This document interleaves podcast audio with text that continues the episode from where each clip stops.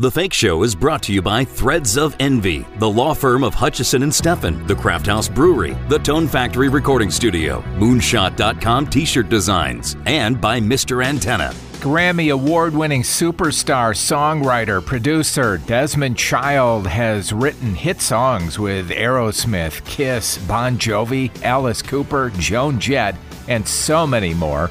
His credits include Bon Jovi's Livin' on a Prayer and You Give Love a Bad Name, Aerosmith's Dude Looks Like a Lady, and Livin' La Vida Loca for Ricky Martin.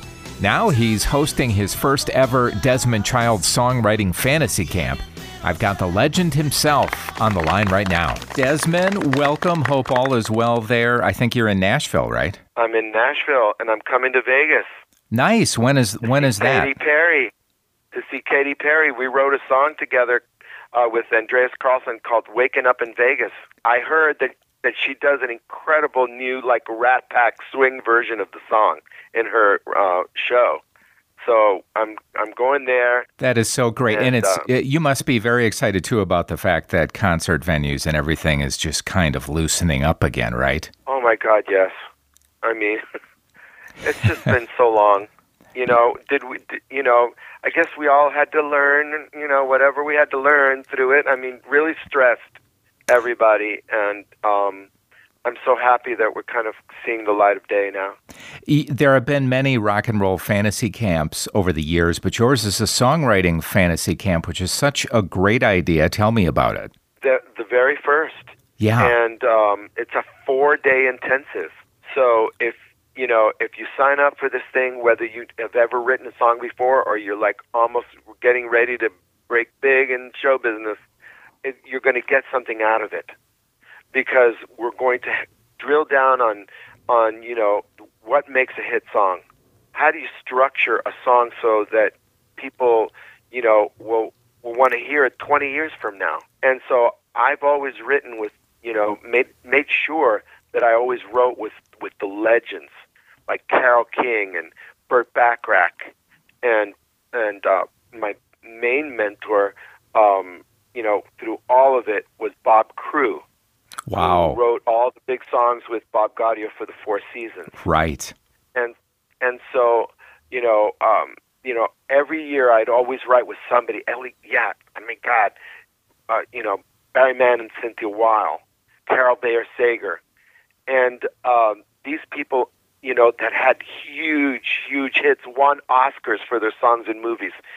You know, getting in a room with them, there's a kind of like a, you have to be in the room with them, so that you see that that's a real person, and and you can do it too. Desmond, what is the trick to learning how to be a good co-writer? How do you do that when there's two people working on one song? Well, I, I've written with like a room full of people, uh, you know, yeah. And sometimes, you know, songs that I've written, you know, the producers bring in other people, they add samples, and so if you look at my latest biggest hit, Uh, called Kings and Queens by Ava Max, you'll see like eleven songwriters, and me included. Uh-huh. But um, you know, you know, I I never even met most of these people.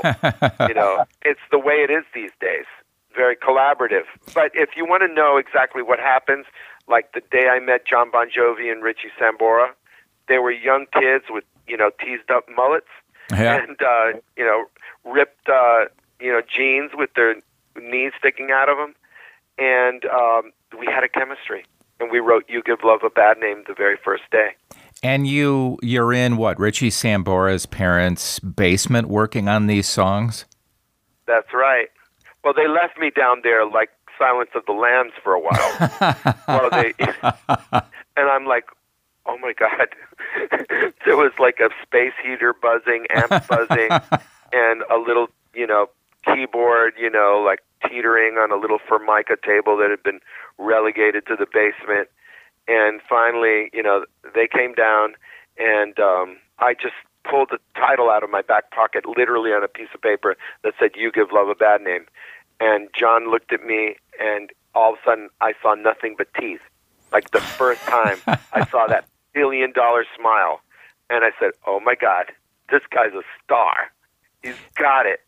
And uh, that song we wrote so fast, it just flowed out of us. Was it living so, on was it living on a prayer that you and Richie Sambora basically had to lobby John to put on the album because he thought it was maybe a little too sentimental? Yes, exactly, because the the trajectory for for John with Bon Jovi was to play stadiums. So in his mind, you know, rocking really hard. So he wanted the next album to be like really, you know, aggressive. And Living on a Prayer had like this sentimental kind of moody touch. But uh, Richie and I just knew that the song was special. And so we literally got on our hands and knees, like half joking, half for real, uh-huh. and begged him to like at least cut it and see what would happen. And, you know, with their producer, Bruce Fairburn, it was magic. Yeah. And anybody that heard, heard that song got goosebumps.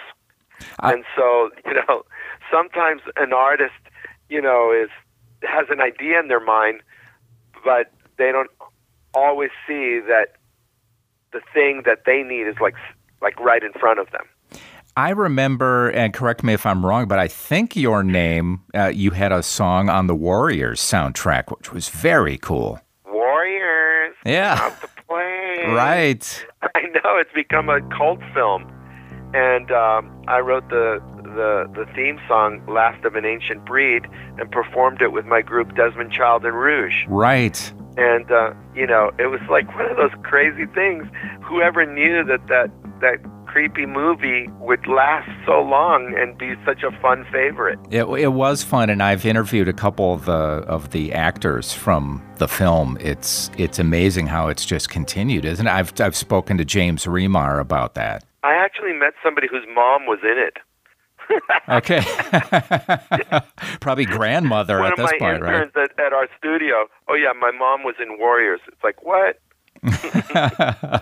You come from, what, Cuban and Hungarian uh, immigrants. So what effect does that have on your songwriting tastes and flavors over the years? I was lucky because my mom was, uh, you know, the Cuban songwriter and poet Elena Casals.